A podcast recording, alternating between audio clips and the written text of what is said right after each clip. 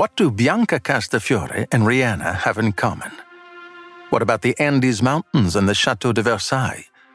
And J.R.R. Tolkien and James Cameron? Here's a hint. They've been around since the dawn of time. They've induced passion and powerful emotions.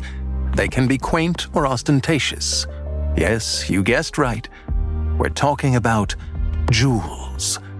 Whether connected with feelings or power, whether mythical, magical, or romantic, their beauty has unveiled many mysteries and unfolded a slew of adventures. Discover Voice of Jewels, a podcast from L'École, School of Jewelry Arts, supported by Van Cleef & Arpels.